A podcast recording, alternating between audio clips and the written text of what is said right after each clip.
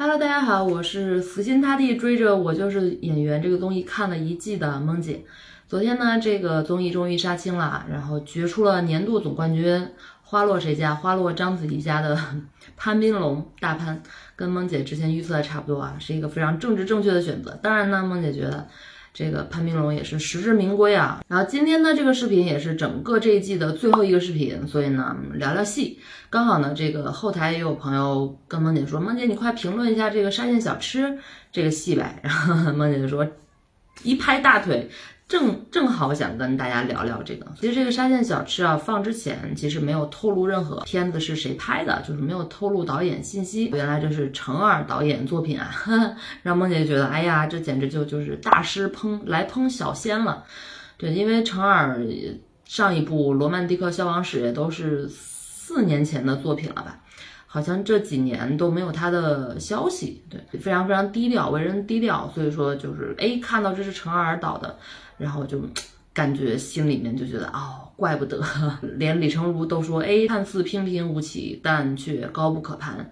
他的这个小片，这个小短片，几乎看到了中国电影崛起的希望。哦 哇塞，这是简直了，至高评评价。嗯，绕回来，所以呢，这个沙县小吃到底牛逼在哪里？一个呢是这个片子的故事盒非常非常简单，但是真诚而动人。大大城市的。maybe 是中央商务区啊，maybe 可能是一个住宅区啊，总之呢就是一个摩天大楼，闪闪发光的摩天楼的下面有一个沙县小吃，个前台小妹，就是谢可寅演的这个角色啊，抱着一个猫的一个小姑娘。谢谢可寅呢是有男朋友的，并且她对她的男朋友给予希望，两个人能一起过稍稍比现在好一些的日子，因为我在我们能看到这个小片的一开始。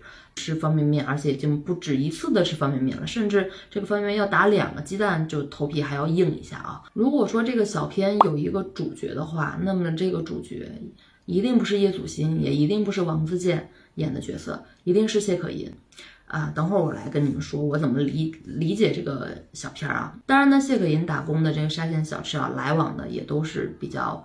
呃，平民的三六九等，对，什么人都会有。比如说呢，就有叶祖新演的这个打工族，这打工族呢，一看呢就是精神状态不太好，呃，可能已经加了好几天班呢，可能刚刚被老板开除。然后王自健演的这个人物呢，是相对这里面最最扁平化的一个人物啊，是哪里都能看到的一个外卖小哥。哎，然后虽然呢，整个的这个片子的这个系列是发生在王自健和叶祖新两个人的身上，其实很简单的一个小矛盾点。好吧，以下涉及剧透啊。然后叶祖新呢点了一个一盘米饭，结果呢王自健呢也点了一盘米饭，然后叶祖新呢拿了个筷子勺子回来之后呢就做错了，正巧遇遇上刚刚开始吃饭的这个王自健，哎，最后两个人呢共同分享吃了一盘扬州炒饭。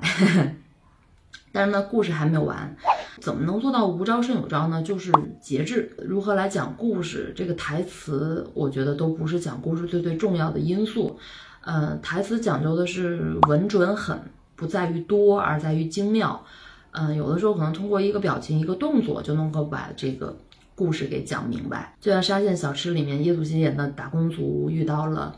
王自健演的外卖小哥，然后有一些阴差阳错的一些小误会，然后两个人哎交锋的那一刹那，两个人可能就是通过眼神和动作细节来传达，相互试探，然后来把这个动作怎么样？但这个东西呢，如果幻化成为台词，幻化成为旁白什么的话，就差点意思。对，所以我觉得这个是。此片很高级的部分，台词部分很节制。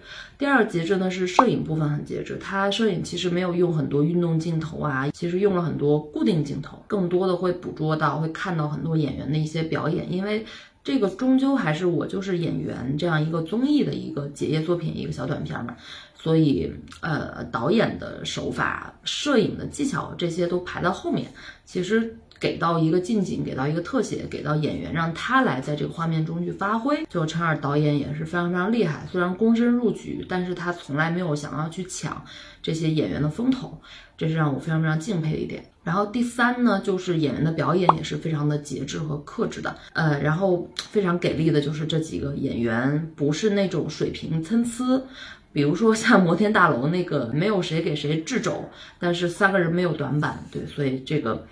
贡献了非常非常克制的一种表演形态。然后第三呢，就是我认为用音乐和旁白来讲故事是还没有入电影这个门槛的一种非常偷懒的方式。比如说郭敬明的某些影片啊，所以呢就看起来会比较像 MV 一些，然后会比较冗长。呃，其实你们好好去看这个沙县小吃整个这个影片，只有到最后最后。他们三个人 MV 式的在那里唱那个 How High You How High You 那个的时候，才大量运用了音音乐，但那个音乐用的呢，也不是完完全全全的，就是铺铺陈情绪或者怎么样，也是一种叙事，包括歌词，包括他们的表演，也是整个这个电影的短片的一部分。然后在这个音乐之前，没有用任何。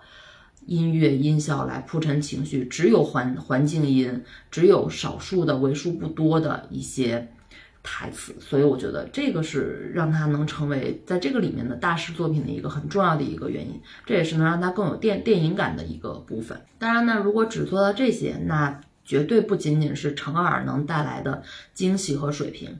啊，就像李成儒说的，这个片子看似平平无奇，看似平淡，但是却高不可攀。所以它高不可攀的地方到底在哪儿？孟姐觉得这个故事第一主角是谢可寅，因为什么呢？因为孟姐在想说，这个故事如果它是一个长篇电影中的一部分，那么整个这个故事是关是关于谁的？我在想，有可能是关于谢谢可寅的，就是她是这个城市的打工妹。然后她想要结婚，想要过更好的生活，想跟她男朋友在一起，想要一个未来。而她男男朋友会跟她说，说两个人的日子是要两个人共同去奋斗的，共同去分担的。但这个呢，在谢可寅看来的话，想不通为什么什么还要共同奋斗、共同分担？对，就是这样一个东西。但是这层其实也没有点破，所以呢，就是很多人可能会觉得说，哎，前面的这一半故事，关于谢可寅的这个故事和后面的这两个人的相遇，会不会有有会有断层和割和割裂？会不会讲得很散？但我觉得，恰恰是因为后面这两个人其实是对前面谢可寅所遇到的这个问题的一个印证，一个诠是一种诠释，就是到底什么是共同奋斗，什么是共是共同分担？哎，也许在茫茫人海中，一个外卖小哥和一个可怜的打工人就这样萍水相逢，然后甘苦与共的共同 share 一碗啊一盘儿扬州炒饭。或者是分享几个肉串儿，可能这就是人生中的甘苦与共。也许谢可寅到最后可能也并不知道，可能还在自自己的小九九里面，可能还在自己困顿的这个生活里面。但是没关系，至少在这个第四面墙之外的观众们看到这个之后，心里有所得，这就够了。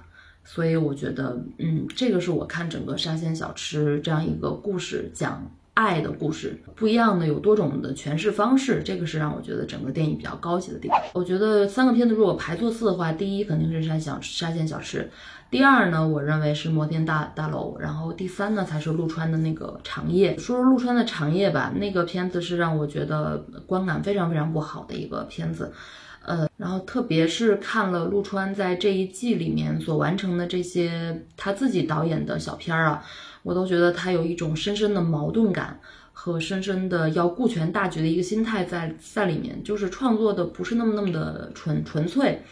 呃，首先呢，我认为不需要让那么多的非战斗人员要在这个里面去客串一些角色。然后另外呢，我觉得就是他的整个这个剧本的考量都不太周全。对，特别是他想讲一个比较奇形烧脑的一个故事。而没有那个能力 hold 住整个这个故事的时候，就会显得有一些笨拙。就是这最简单的一个问题，到最后都没有讲清楚。然后为什么包贝尔会把房子给江潮？江潮是无偿照顾他这么多年，还是怎么样？他俩到底是一个什么样的一个关系？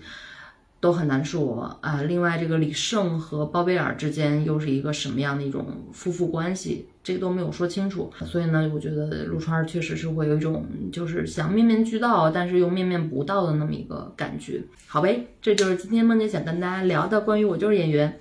然后很感谢大家陪着梦姐把这个综艺完完全全的追完。然后希望我在跟大家分享这个综艺的过程中，大家也听得开心，有所得。OK，今天就这样啦，拜拜。